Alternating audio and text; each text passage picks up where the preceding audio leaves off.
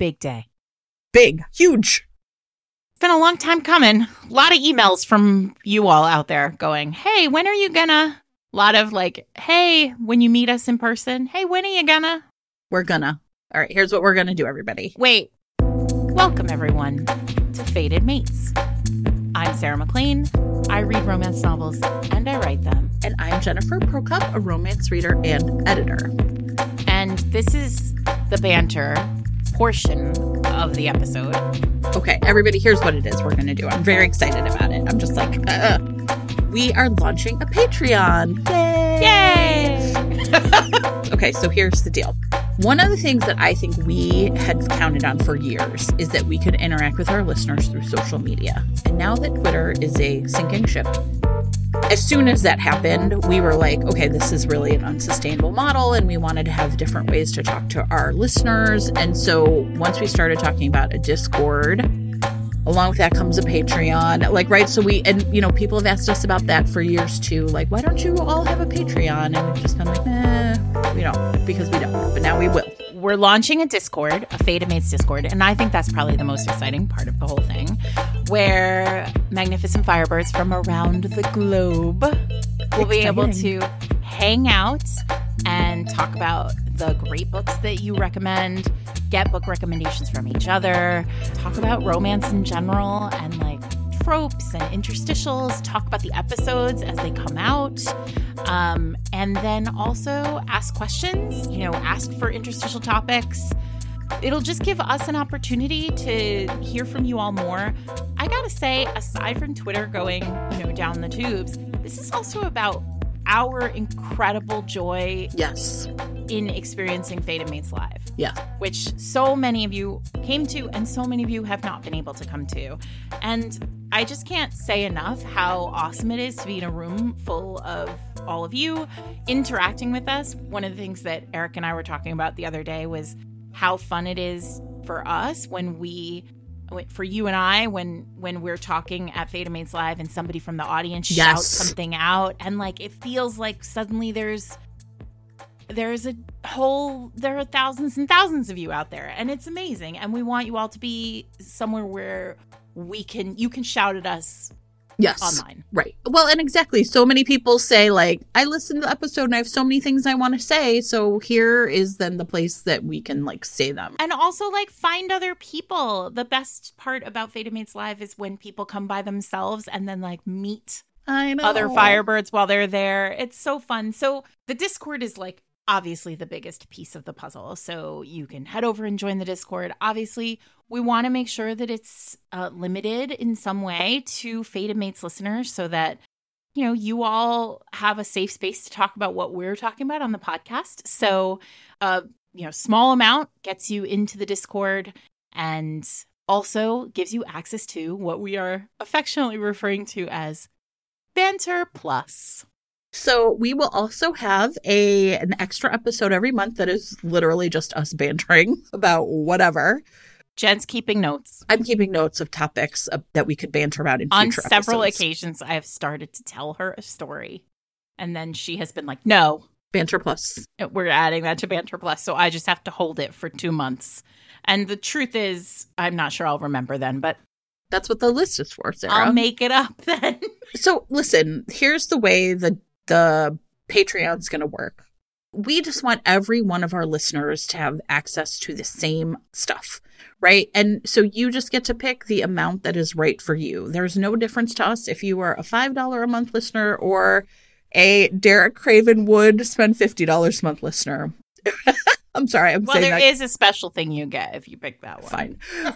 we support you, everybody, supporting us. Um, so you know, there's no reason if you if five dollars a month is what you can afford, then you get the same stuff as everybody else. So you're just picking based on like what is right for you.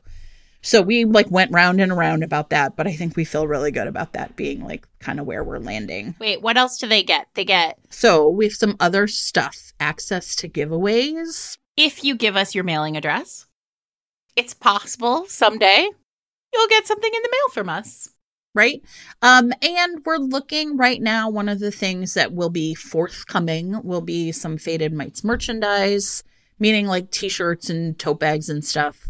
that is still something that is under construction. We are trying to find, like, basically what we want is the best possible quality stuff. We're being really picky. I'll say there have been a number of T-shirts that have come through here that we have that have not passed muster. Yeah. everyone. So the perfect is the enemy of the good. We just really want to get the Discord started and have people be able to listen to that banter episode. And You'll also have early access to tickets to future Fated Mates lives, of which we literally were just discussing the next one. and you know the ability to just you know kind of ask us questions be in the discord all that good stuff so you know we're starting off simple to see how it goes and this is like a journey we really want you to come on with us but as always the podcast is free right like Nothing will change about this experience. and so we just really want to say like we value all of our listeners. If you are a person who really wants like that opportunity to talk to other listeners and listen to an extra banter episode, we have something for you. And if you're just like, no, I just want these two dummies appearing on in on my podcast app every week, that is still going to happen with no changes. So um, you know, this podcast is still free. Anyway, we hope to see you there at Discord. Uh, we um, you can find all that information at fatedmates.net slash Patreon.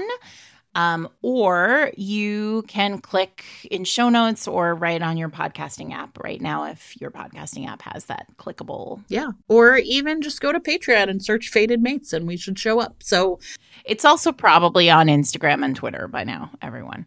well, it depends. If you're like listening the second it drops, you're gonna have to go searching.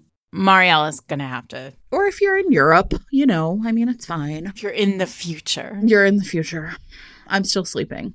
Probably not, but okay. Anyway, thank you everybody for your support for these five years. We have loved having you as listeners. And, you know, we think we've done so much cool stuff together as a community. So we think this is just a way to keep that community going, right? Correct. Look, same great podcast, same great taste. Today, we're doing a deep dive of a book that honestly I finished about an hour ago for the, you know, fourth or fifth time. And it is just a banger every damn time, Jen. It is. It is her best worst mistake by Ah. Sarah Mayberry. And it is, gosh, what a read. It is so fun. It I have we have talked about this pod this book on the podcast before because I stay and I stand by it. It is one of the best enemies to lovers romances I've ever read because it has that joy.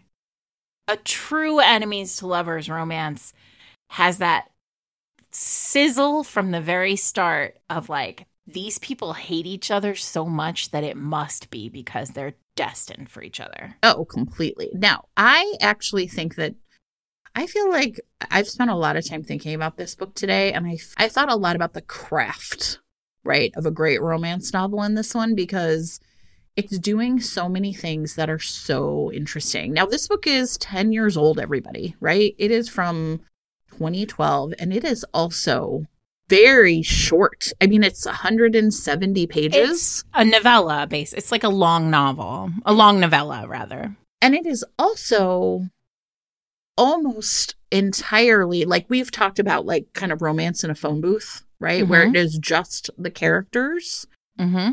That is essentially the other thing that's really fascinating when I was rereading it. Like, there are no other people in this book. It is Yeah. just about Violet and Martin. Like you know, Caroline Linden, who I think is one of the best novella writers out there. She likes to say that, and she loves writing novellas. Mhm. And she likes to say that the reason why she loves writing novellas is because you can leave out all the stuff Yes. that isn't important and just focus on the two of them. And that is what Sarah Mayberry is doing here. And what that means is like there's not a whole lot of plot summary. Violet is best friends with Elizabeth and has been for a long time. And um v- Elizabeth is engaged to Martin and has been for a couple years. Like they've been together for s- five years. And their wedding is coming up in the next couple of months. And Violet and Martin are oil and water, like just completely at odds all the time. But because they both love Elizabeth, they just kind of make do. But, you know, um, is always calling him droopy drawers and like all these like Well, because he's so stiff. And part of the reason why he is so stiff, or she believes that he is so stiff, is because Elizabeth, like, in a fit of like drunken mistake, told Violet, you know, some number of months ago that she wasn't actually sure about their sexual compatibility, her uh, Elizabeth's sexual compatibility with Martin, because they only ever did it missionary. Yeah. And when she sort of quietly like suggested that they explore other kinky stuff, he was like, "No, I respect you too much." not even like kinky stuff, just like a few different positions. Like just I mean, some people think that's kinky. I Jenna. guess, But, you right? know, it's fine. We could do an interstitial on doggy style. okay, anyway. Uh, words, truer words have never been spoken. So, anyway, Elizabeth, though, breaks up with Martin pretty quick because she discovers that her, Because her book is happening. yeah, her book is her book's happening, but also, I mean, the truest version of romance reasons. yes, Like, her book is literally, happening. her book happened already. and so she discovered that her biological father is alive, and that Martin knew about it and didn't tell her. Doesn't really kind of matter how. He knew about it and didn't tell her. And she's just like, I want to go find my father. The wedding is off. And she take gets on a plane and goes to Australia. And Violet finds herself feeling kind of sorry for Martin. Like, even though she didn't like him, she knows that that must be really hard. Martin goes to Australia to try and like talk her out of it and bounces right back. And then essentially it is just like a bang fest like between like right Yeah. it's weird because the in the writing of the book, right? It is a bang fest. Like it is just like one scene where they do it stitched to another for many pages. But for some reason, it doesn't feel like it's not an erotic romance. I don't think no because it just feels like even if they weren't banging, like these scenes would still be in the book. Yeah. There's something about this book that's really fascinating because it is yeah the craft part of it it is very sexy, but it is not an erotic romance, which we've talked about before. Like you sort of know it when you see it, and it is. This is not it. boy it's all about the feelings right i mean the and i think that's it the feelings are are the sexiest thing in this book so violet realizes that she feels a little sorry for martin um even though she didn't like him she knew that he was like a decent person who cared about elizabeth and that this and he's also so buttoned up that this kind of thing being thrown over six weeks before the wedding and have to cancel everything and she's gone and that all of that would just be so humiliating to him. And so she mm-hmm. goes over. This part's so fascinating to me with like a bottle of peach schnapps because they were out drinking at some point a year ago and he enjoyed it. And she has this, she remembers, oh, yeah, you really like the peach schnapps. So I'm going to bring you mm-hmm. some. And it's these little moments where she starts to realize, like, why do I know all these really specific things about him? Well, he sort of. There's this very sexy moment. I mean, we're sort of jumping ahead because Yeah. this book begins getting sexy from the jump, and it's Sarah Mayberry threads a very delicate needle here because Elizabeth and Martin are together and getting married, and Violet has sort of convinced herself that she hates him. But from the moment he appears on page with her, she can feel him. Everything shifts when he is around. And so, you know, there are all sorts of moments where she is deeply aware of him in the way that like normal people are not aware of their best friends' partners. And it's risky, right? Like this is a risky proposition for a writer and for her, Violet. This week's episode of Fated Mates is sponsored by Veronica Adler, author of Never More Than Enemies. Okay, so this one's about celebrities. You know I love it. Madeleine Guillaume has a simple philosophy, which is no outward displays of emotion uh, unless you are on stage or in front of the camera. Um, except something goes wrong when she discovers that Gabriel Sutton is her new co star and her new director because Maddie and Gabriel met once on a night that neither of them can forget. Um, listen, he can't stand her and she can't stand him. And this is very much a battle of wills romance um, because these two are forced to work together on a film. Maddie is Gabriel's little brother's best friend. Perfect. And they have never been able, they're oil and water. So uh, we all know that when oil and water get together in a romance novel, it ends as with her best worst mistake. A perfect week for this ad, right? Perfect. So, if you are interested in enemies to lovers, age gap, best friend's older brother, and a bit of a slow burn, you should definitely check out Never More Than Enemies. It is available for you in print and ebook or with your Kindle Unlimited monthly subscription. Thank you very much to Veronica Adler for sponsoring this week's episode. I was talking to someone last week who said that they thought enemies to lovers had to be single point of view. And I was like, I don't think so. I was really interested in like that because I was like, I don't think so at all. I think that this is the perfect example for why I actually like it when it's dual point of view because the thing is, is if it's all in your head, what is the story you're telling yourself? Now, I'm going to say something else. I was at Sherry Thomas was giving a um, talk to the Chicago North art of like uh, romance writers chapter, and I sort of snuck in for the end of it, and she was talking about like sort of the our the thing we say is you know that like the conflict has to be sort of absolute. If she's a firefighter, he's an arsonist. Mm-hmm. And what she said is, she's like, that's like gr- a great thing to say. But she said, I had a, a writing partner who said, like, but Sherry was explaining, like, I couldn't quite get my head around it. And she said, I had a writing partner that put it to me in a way I really could understand, which is everyone tells themselves stories about who they are and what they stand for and what they believe in. Mm-hmm. And the person that is going to break through that that forces you to see your real self, that's right. Like that's the conflict. Mm-hmm. If you can't get yourself around, you know, your head around firefighter and arsonist, you you can get your head around. This is the person who breaks down that like, here's who I am story you tell yourself. Right. Well, that's external and internal, right? Yes, absolutely. That's really interesting. I'm stuck on it has to be single POV, and I want to talk. I want to say something about that, um, because I think that that is The hating game. Y- yeah, but I Right. but it also it's not fully enemies to lovers because I think what the argument i I think the desire for a single point of view is you have misjudged their feelings. You believe they hate you, but in fact they love you. It's uh Ali Hazelwood. Yeah. Right? The love hypothesis.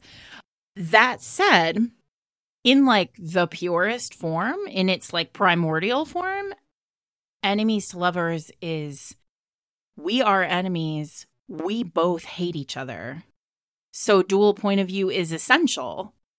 Um, it almost feels like dual point of view is the way you take the finger on e- enemies to lovers. You have to make them both hate each other. Yeah. Which then delivers such an exponentially larger payoff in the end. I mean, th- this is not to say, look, I'm on the record for thinking both the hating game and love hypothesis are fucking great. But I do think like they're they are fucking great because there are two moments in those books that show you how much the heroes love the heroines in those books, right? There's the wall, the color blue in the hating game. And then there is um in Ali Hazelwood's book, like there is a literal moment where uh the hero is his name Adam? I think his name is Adam. Adam Driver, whoever that Adam Driver standing like fight like literally like melts down, right? So we see it, but the but that's not the pay that's not enemies to lovers. That's the revelation that they love you. But in dual POV, they're have you're having to reckon with loving with falling for this person in your own feelings, which we never get in single POV. It was just in a conversation and it just kind of went by me. And No, then- I get it. Yeah, and I was like, wait, I, I just like it when you say shit like that because I'm like, is that true? That's not true. I mean, I look, I've written like basically only enemies to lovers, so I don't like, and I've never written single POV, so yeah. I think part of the reason I was interested in it in particular is because I think I don't think there's any rules. Like, right? I mean, I just feel like anytime No. someone's like, it can only be this way.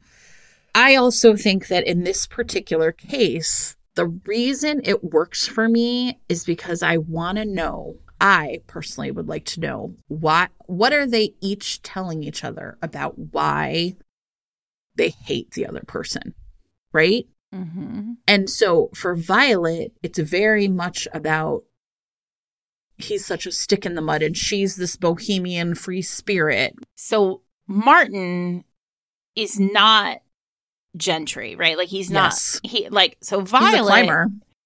Yeah, so Violet is her her family they are not they do not have titles, but they are very long-standing families in England, right? Like landed gentry, Fitzwilliam Darcy style, right? And so his her parents are a particular kind of class. Martin grew up with his like middle class family in London. You know, he takes his mom to the Phantom of the Opera because like she really loves the Phantom of the Opera. Like she he's just like a good decent son of like good decent stock people, but he is he wants that next level life. And she can see that what he wants is the life that she has basically been like disowned from and finds pretty traumatic. So there's that. And then at the same time, he sees her bohemian, as you said, like kind of sexy, like willing to kind of take risks, like jump in, jump, leap and the net will appear, right? Is Violet's whole vibe. Um, and he is so, he hates that she has this vibe. It is the antithesis of what he wants from his life. And at the same time, it is real sexy, right? She also there is also sex here is a is a conflict. Like interestingly, there is a perception from Violet's as you said like as sh- or as Sherry said like we tell ourselves stories, right? But there is also a sense of misunderstanding what other people's perception is of you here, Yes. right?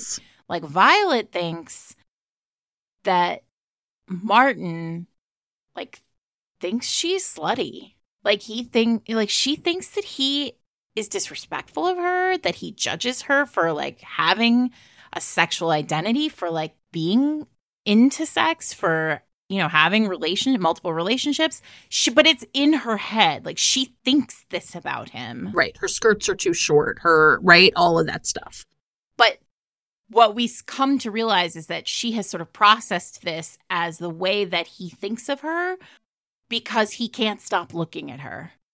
Right? Like he can't stop looking at the way her skirts fit her. He can't stop thinking about like what it would be like to touch her, to kiss her. Like the fact that there's this great line where he's like, Why can I smell your perfume days later after we've been together? Like, why? Why do I know all this about you? That's when the we're back to the schnapps. It's the why did you bring me schnapps? Right. Like I know these details, right? That other people don't. I think the other thing, though, that I really did. So, I mean, I found myself thinking a lot about conflict in general, right? In this book, because it's fascinating the way the conflict plays out. It is all internal, pretty much, right? Mhm. entirely. Um, I found myself also really fascinated by the fact that even though they have this incendiary, like sort of chemistry where they dislike each other, neither one of them ever used Elizabeth as a pawn against the other. So there's a way in which you can, I mean, and that's, I think, the other thing about enemies to lovers that has to, that I'm fascinated by, which is like, where can you take the hits.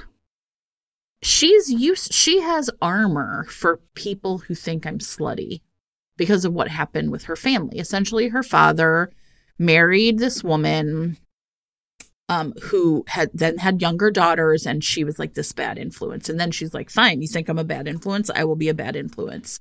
So Mhm. she has a lot of armor for that.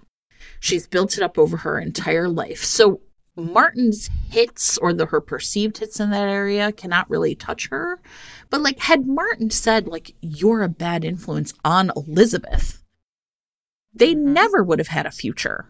And I think Mm-mm. that's the part that's also really important is it's kind of like it I think it does such a great job of showing I don't know, like even in enemies to lovers there are things that would be forbidden, right? That would be unforgivable. That you couldn't move past. Yeah. Well, because he's never he judges her behavior, but he doesn't judge her character. Right. And fundamentally, they both, the only reason why they tolerate each other is because they both understand how very much they each love Elizabeth. And there is that moment when uh, he shows up, obviously like ragged at her house after Elizabeth leaves him. And he's like, Where is she? Like, I know you're hiding her. And she's like, initially, she says, um, I'm not going to tell you. Like, if she didn't tell you, then I'm not going to tell you. And then she says, All right, I'll tell you because I know how much you love her. Like, I know You're you're you have to know. you are, they are each keenly aware that the other is fundamentally decent because they have this shared admiration for Elizabeth. And at the same time, for Violet, now this is the part that's really interesting because you're like, okay, so what's the conflict then? Now, again, this book is fast moving, right? Like it really moves super fast. So the breakup happens. He goes to try and find Elizabeth. He comes back and it's over. She like reaches out to him once, like then he goes back to her, like whatever. But the conflict for her is I am betraying Elizabeth. Even though she dumped him, it is still not okay. And the reason it's not okay is because she knows she's been into him all along. Yeah, there's this great moment, like right after they're about to do it, or right before they're about to do it, where she thinks, where, it, you know, the text is, I think, like, Violet had waited so long, so long. Like, she'd wanted this for so long. Yes. And it's, it's brutal, right? Because it feels like you can totally understand her her frustration and her fear and her guilt and all of it, right? But at the same time, like, oh, it's so good. And then so they do it real hot, Oh, listen. like Okay. Sex. fast and furious. talking about the evolution of sex in this book mm-hmm. Yep. Because they and it's like a shame. It's shameful. Like, Yes. like they they fuck and it is like quick and dirty. And then he gets the hell out. well not because she is hiding in the bathroom. yeah, she leaves. she goes into the bathroom and locks herself in and is basically like, please let him leave, please let him leave. And then she hears the door She closing. hears the door. and then from his point of view, we get him thinking like, I waited five minutes and I hope that was enough. like, right? Yeah, like, I mean, like it was like they just both of them their their brains break. yes. right. Yes. And then Martin So hot. Yeah. Oh, he sends her flowers. Martin sends flowers the next day And she throws with a card away. that says, "I'm sorry, it won't happen again." Which gentlemen out there, let me tell you, or literally anybody, just humans, humans out there, don't ever send that. No. Don't ever send those flowers. That's not smart. Poor dummy. What a dummy. But listen, here's what I want to say. You said her conflict was, you know, guilt. His internal conflict here is that when he is with Violet, he is not Martin as he knows Martin. She unlocks him in a way that he is not comfortable with at the very beginning. Where he really like thinks to himself. And I was fascinated by this. like I've spent my whole life trying to achieve these things and like sort of get to this tier of society and be accepted in this way. And I can't unmake this bed. Almost, no. right? But then what's oh, it's so well done because you can't have him again, it's a real struggle keeping a character in that space for too long because if they stay there for too long, you can't one you can't move the story forward but two like you can't make them really you can't really get them into the romance very well. So he sort of initially is like uh who am i? Right? Who am i with violet? And then you get the sense that and this is a pov thing that's really deftly done is you really only see the waffling when you're in violet's point of view so again you can't really tell yes what's actually going on in Martin's mind when you're in Violet's point of view. But when it switches, they're at a dinner party. And he's ignoring her. He's ignoring her. And Violet decides like but then as she's leaving the room, she leaves the room to go to the bathroom and she looks over her shoulder and she sees that like as she's leaving he is watching her. Like he cannot and she's like, and it's fire. Yes. And she's like, oh, he's not ignoring me. He can't, he knows that anyone who sees us will figure it out. Like there is no hiding what it is. So she takes off. She does what any of course self-respecting human would do in this scenario. I loved it. She so takes much. off her underpants, returns to the dinner table, says, "Oh, you've dropped your napkin." leans down and he and now we're in Martin's POV. Yes. Right? And he's like, I haven't dropped my napkin. My napkin has been here on my lap, covering my erection for hours. Hours. Like. Hours. I'm gonna die. She's like, she's like, here you go. And she drops something in his pocket and mm-hmm. then keeps going. His suit jacket pocket. By the way, this is why all men should wear suit jacket pockets at all times, in case in case someone wants to put their situation in there. has to do. So then she goes around, she sits across from him, and they continue this lovely meal. And he's like, I can't put my hand in my pocket yet. Because, like, and then you're just in his head. This is your phone booth, Jen. Like, yeah, it is. We're so deep in his POV, and all he can think about is what the fuck did this woman put in my pocket? And then he reaches in there. And he's, and just McCreeve brain. This week's episode of Fated Mates is sponsored by Steamy LitCon, a romance reader convention on August 18th and 19th in Anaheim, California.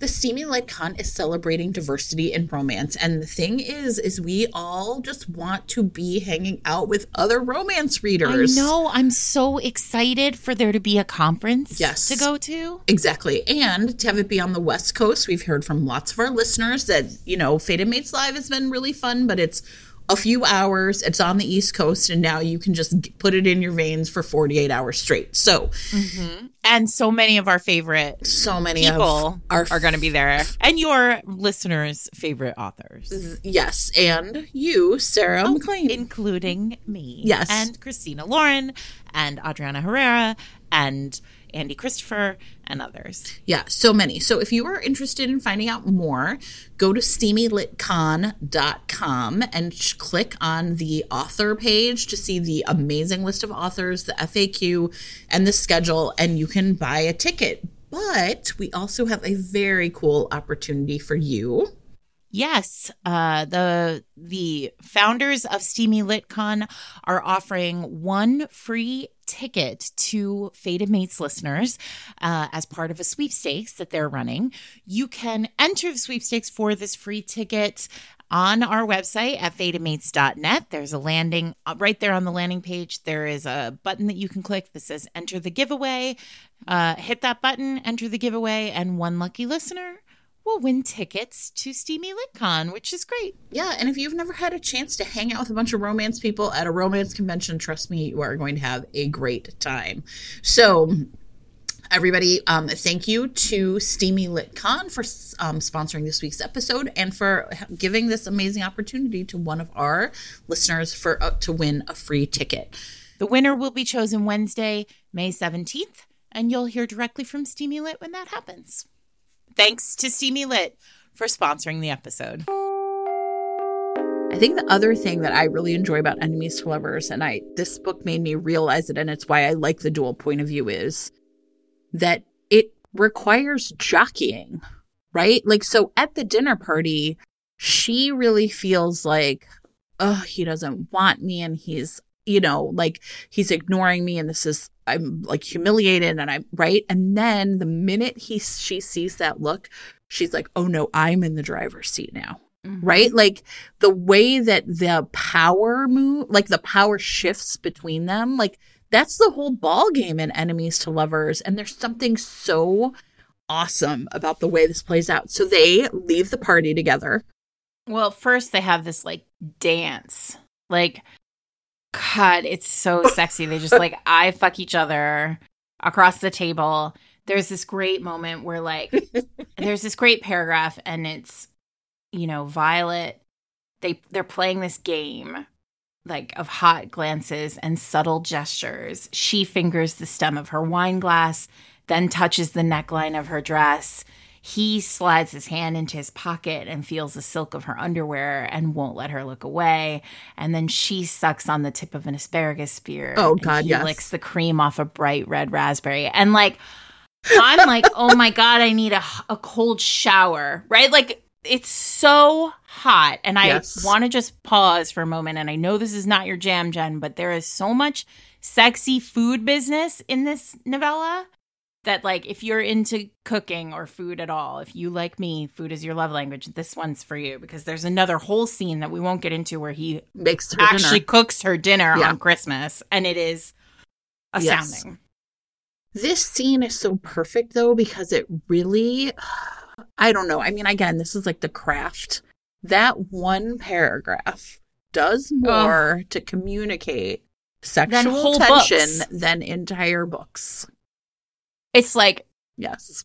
a masterclass. Yes. And the pacing of it, the cadence of the words, the choices of the Uh-huh. uh, of the things she's talking about. Yes. Oh my god, it's so well, because you know what it is? You talked earlier about how aware they are of each other, right? mhm.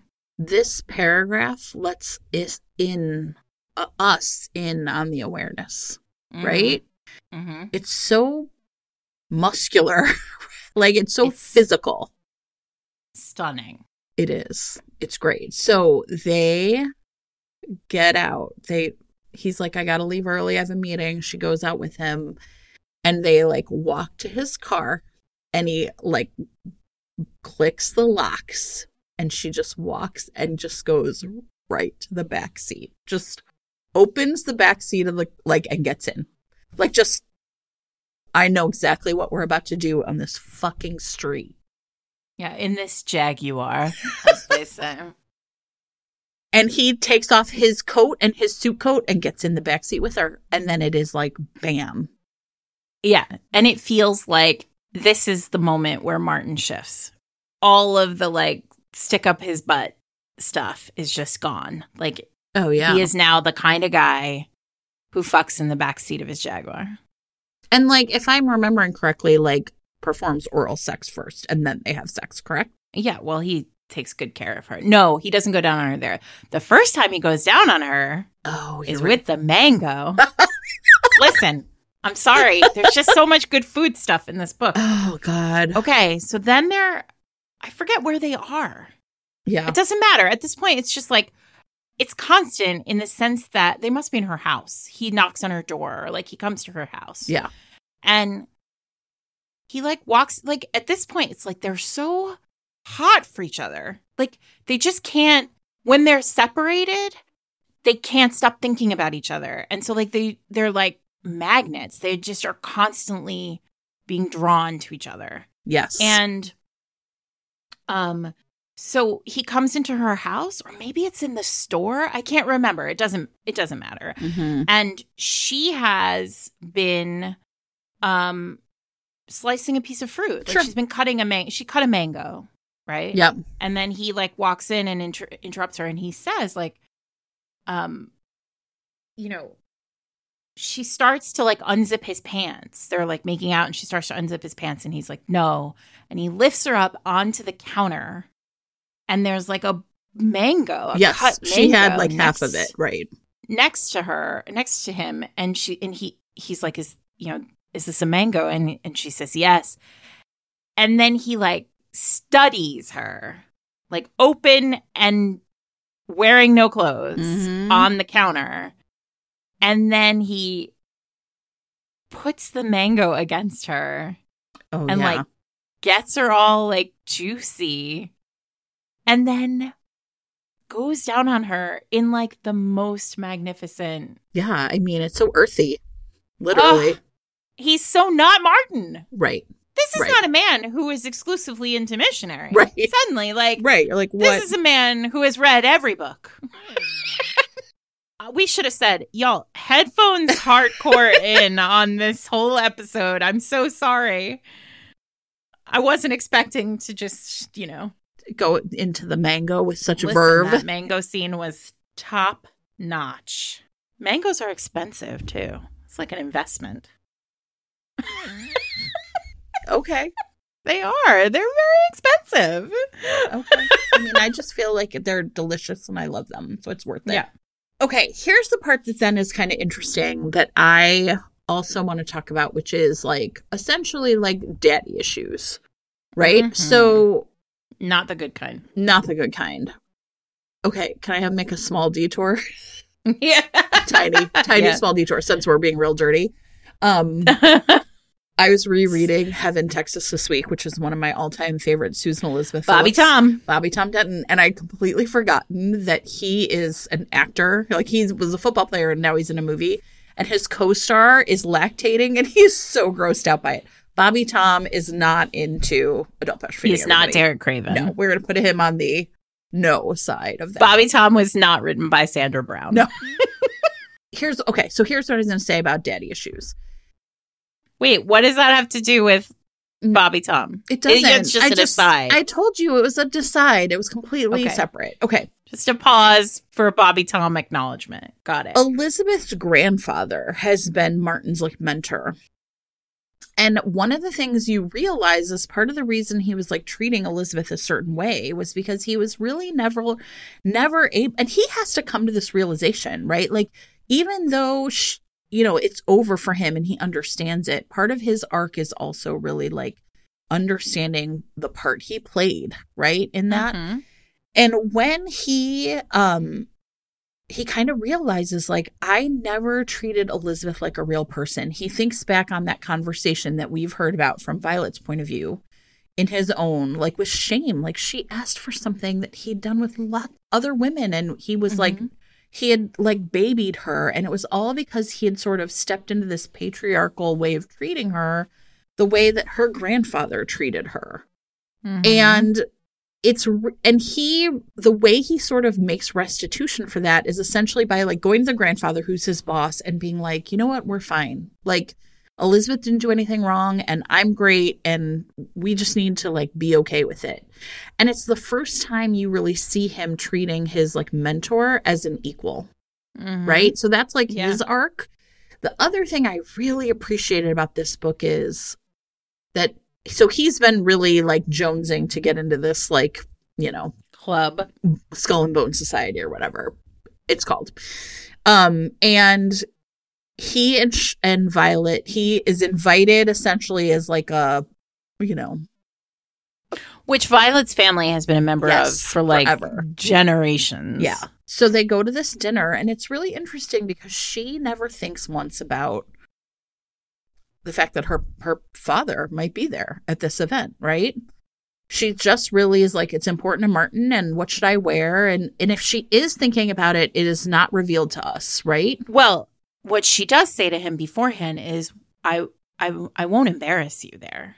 Like she's so keenly aware of like how he perceived her before, and this is the hurdle that they have to get over for them to live happily ever after. Like she has to believe that Martin is no longer in judgment of her. This week's episode of Fated Mates is sponsored by Lumi Labs, creators of microdose gummies. So, we, everybody knows we love this product. Microdosing is something that is available nationwide. You can just do a quick search for um, microdosing THC or go to microdose.com to find out more about it. But there's lots of really specific ways that it has like worked for me in my life. Um, the biggest one is, and like just the other night, sometimes I forget, like I have a bad night's sleep. And then I'm like, I'm just going to take a gummy. I keep them right by my bedside. And you know what? It is terrific. I just fall right asleep. And so, you know, uh, there's a lot of different ways that they work for folks. So, you know, performance, creative boost, just sort of like, you know, pain or anxiety that feels a little unmanageable, um, workout and recovery, maybe like anxiety. I've also said that um, I like to take one before I go to the airport to just chill me out ever so slightly. I had one the other night. I took one the other night before we went to a comedy show. Eric was like, maybe you should have one of these. It was pretty funny on its own, though. I mean, who can say? Anyway, microdose gummies are available nationwide. To learn more about microdosing THC, just do a quick search online or go to microdose.com and use the code FATEDMATES to get free shipping and 30% off your first order. Links can be found in show notes, but again, that's microdose.com, code FATEDMATES. And thanks, as always, to Lumi Labs for sponsoring the episode by the way, this is like the the one false note in this book. The ten year old part of it is like the fat shaming, right? So her stepmother and father show up, and like Martin kind of makes fun of her stepmom for being liking her chocolate, whatever. I'm like, it's just I'm gonna let it go, but it's there. But um, the thing I really appreciated was that this book did not try to redeem her father. Mm-mm. And I feel like there is a way in which romance often packages the HEA with a belief that like that means the family of origin stuff has to be straightened out and this book didn't I really liked that this book was like not even trying. Her dad I think is a jerk and makes like an overture towards her, ignores her, but then clearly kind of maybe has like this plan for how he's going to address her. And Martin can just tell that there is, that it is, that it has essentially broken her heart, right? To have her father ignore her. And he just looks at this guy and he's like, You're an asshole. right? And they get up and they leave. Mm-hmm. And this it's such an amazing moment because he is walking away from this club for her. Mm-hmm. Right? But it's also the end of like his journey where he's like, wait, there are things about my life that maybe are done and I've just made these choices, but I don't need to. This is like a no brainer. This thing right. I've wanted forever is nothing compared to yeah. how the experience that Violet has had here and would continue well, to have here, right? And that scene begins, you know, multiple chapters before on Christmas night. Yes. On Christmas Day. Mm-hmm. Right. So I had forgotten this book. I want to talk about Christmas. Time. Yeah. I want to talk right? about time. Um, well, do you want to do that now? No, you go ahead. Okay. And then we'll talk about time. Um, I I had forgotten that that the, this book covered Christmas, um, and we see you know there's so much time. There's a lot of time stuff that Jen will talk about, um, but what we discover is that uh, Martin always goes and has like Christmas lunch with his mom and he always buys her an extravagant gift this is where we decide we discover that he's bought her tickets to phantom of the opera again because she loves it so much and and he'll go with her again even though he doesn't like it right and um and she sort of they have this kind of discussion about it and he says and what about you you know lots of family stuff like eating turkey curry blah blah blah and she's like um yeah, I got. She's like, yeah, yeah, sure, that, that, kind of stuff, right? And then he leaves, and he go. They separate for Christmas. He has his day with Christmas, and then he's like, I can't. Again, I can't stop thinking about her. Like the person I want to be with tonight on Christmas is Violet. So he goes to her house Well, he just drives And- by. and he sees that the lights are on and she's there. So he rings the bell and she opens the door and she looks pretty ragged, like rough for wear, because she's just talked to Elizabeth, who has said, I'm in love and I'm staying. Right? Is that right? I don't know. I might be off on this. Whatever. She feels very lonely though, because she doesn't have her family. Elizabeth isn't there. It's clear that she has always spent Christmas with Elizabeth in some way. Um, and so she's sad. And he's like, I thought you were going out. You said you were going out. And she was like, I never really said I was going out. And then he was, she's like, it doesn't matter if I've been out. And he's like, it matters if you have been alone all day on Christmas. Like that matters. And then, however, whatever, two, three chapters later, we see this scene. Well, so no, she says we're gonna go out. Get put your clothes on. We're going out, and she's like, nothing's open. He's like, you'd be surprised, but he then takes her to his home, right? And he cooks And he cooks her for her. And it's like great. It's a great meal, everyone. Like this is not just like I'm heating up like leftover pot pie. This she's is, like, a you can really meal. cook, right? He makes her au vin. And so he she finds the invitation, but she's like, "Well, that's months from now, and you know, we'll be have burned out." That like you know, but she's more like, "I'm happy he was invited, and I bet he's really excited about it." There is a way in which time these books give their these romances a lot of time, right? This this one it's 6 months. Like the, essentially things don't resolve until June. Um, you know, so they are going from November, December all the way till June. In Heaven, Texas, it's like an entire summer that they are on set. And so there'll be times where it's like a month later or weeks later. And it was really interesting to me because I've been thinking a lot lately about how like the current iteration of romance, there's you just don't see that anymore. It's Mhm. like if I can't make this happen in a couple of weeks, it must not be happening. And I found myself really thinking, and I was texting with Kate this morning about like kind of like why, like what has changed in the way that we move through time in a romance. And it's just, eh, you know, because there's no reason why you can't say a month later and let us know that, like, okay, things are continuing in this vein and now it's a month later. Like, why don't we do that anymore?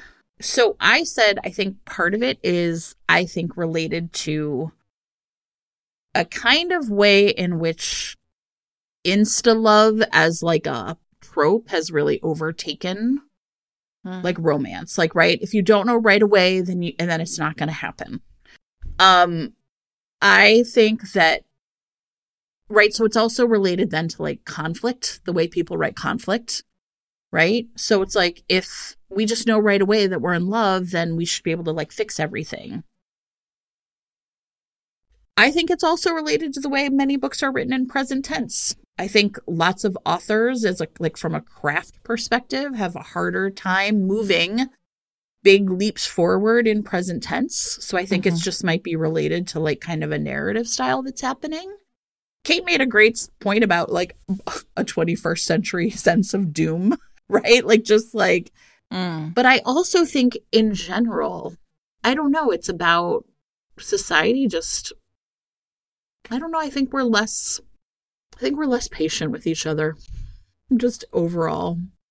I don't know. Yeah, that's interesting. I mean, I have never written a book where they fall in love in longer than a month, right? Like my my books are always very short Right. time periods. And I so I stylistically I think it is just it is a hallmark of a MacLean novel that it's going to be fast and Right, furious. right. Um possibly because of plot. Yeah.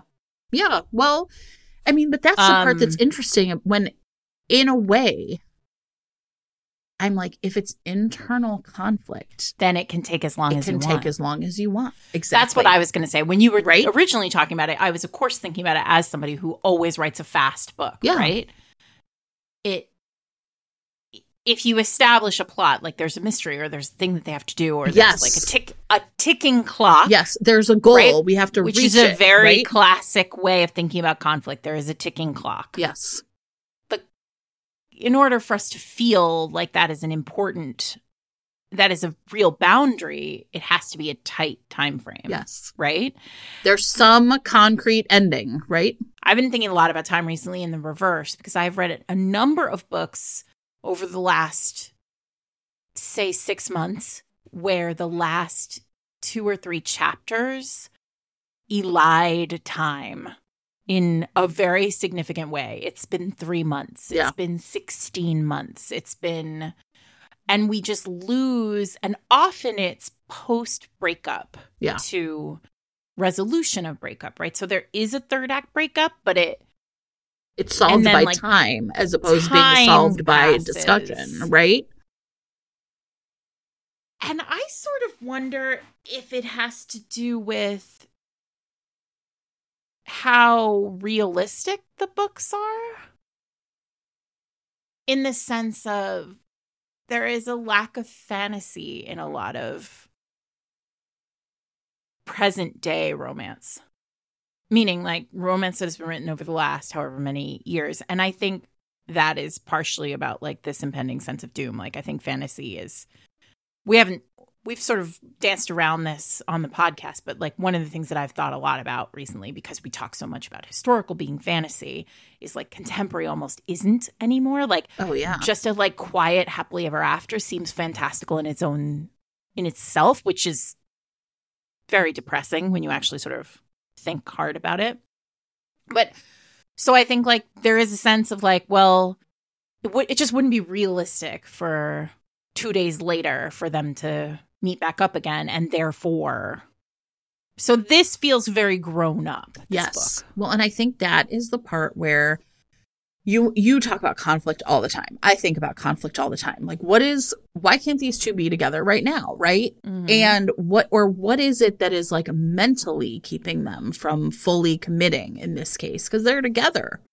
Right? They're together, but they're not. There's still something that is out Yeah. there, right? And it takes a while for them to unpack it. And it's so they're grown up Yes.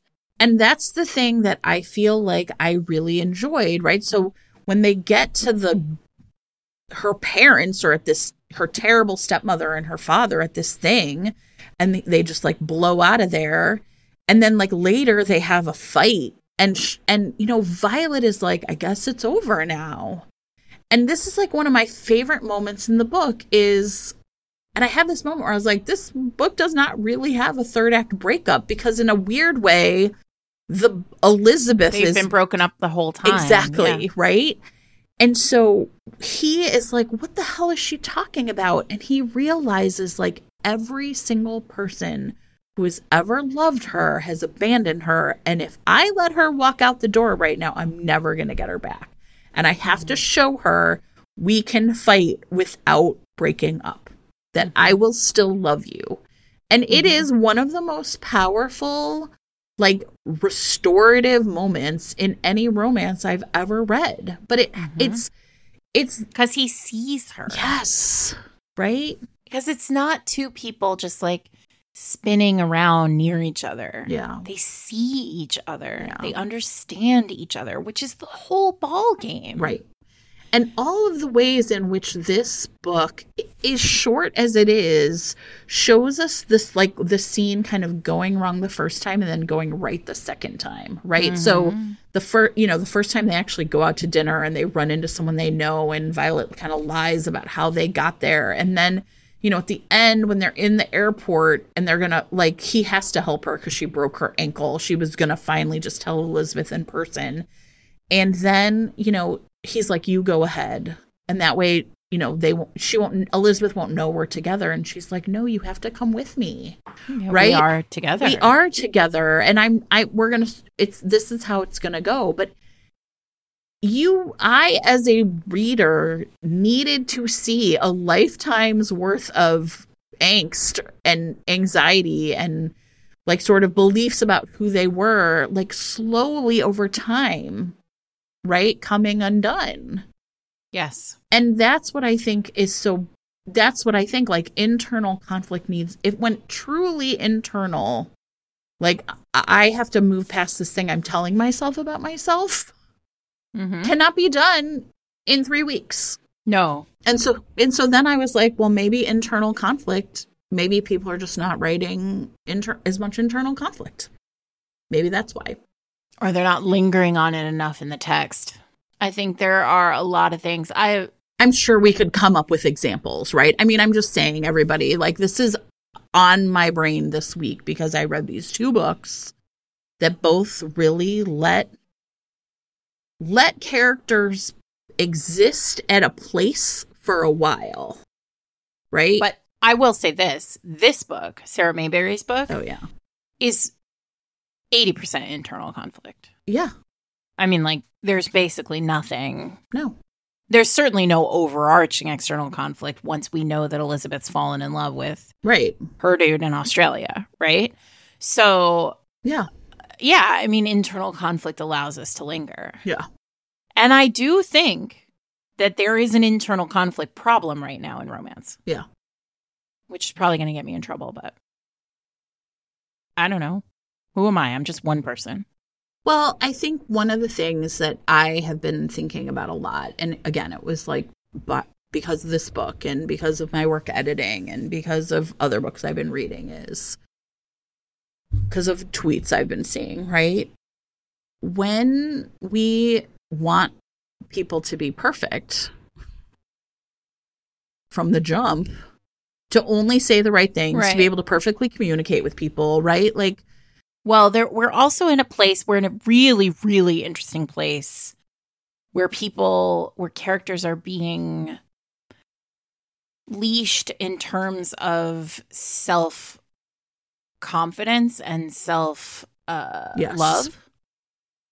And I mean, that is that is a huge issue for me. Like as a writer, right? Like I like to write characters who don't always think that they're perfect yeah, and there is a lot of there are there's a lot of, there are a lot of voices and a lot of noise around like well i don't like it when my character doesn't when a character you know isn't fully self-confident and it's like well i've never met a person in the world who is fully self-confident certainly not in the last three years so right. So it's like, um, So I mean, I've been thinking a lot about this, right? And I think this is like my thing related to time.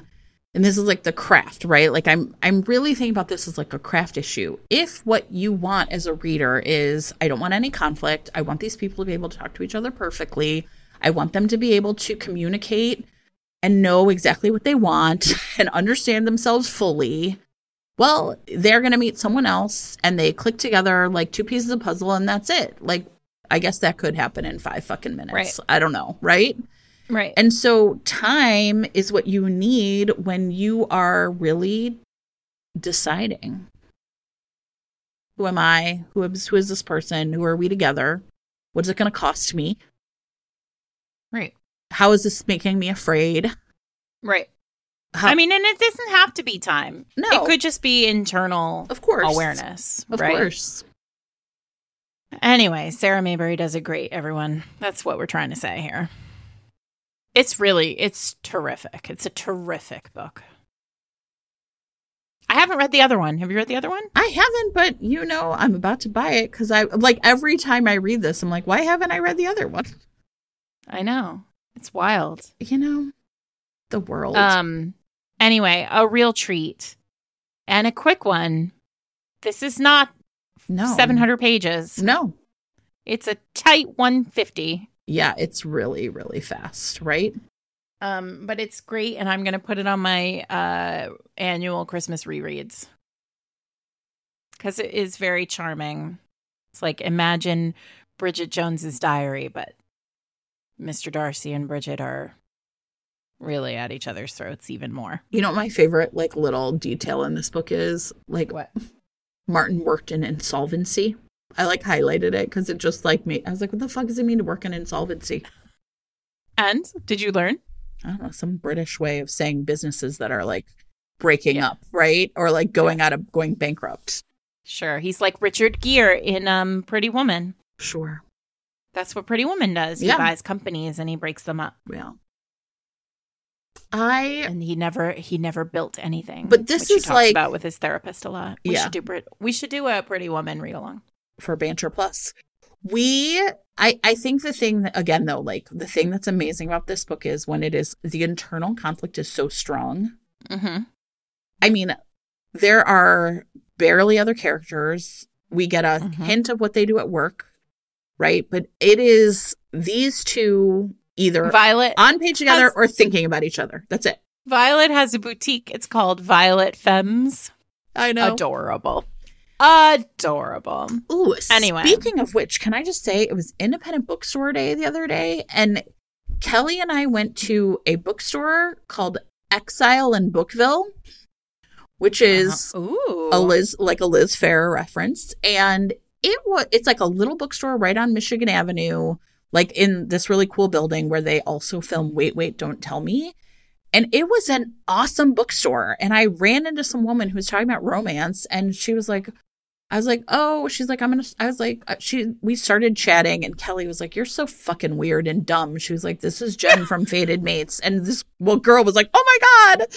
So anyway, it was really cool. And I was like, Exile in Bookville is like a cute name for a bookstore.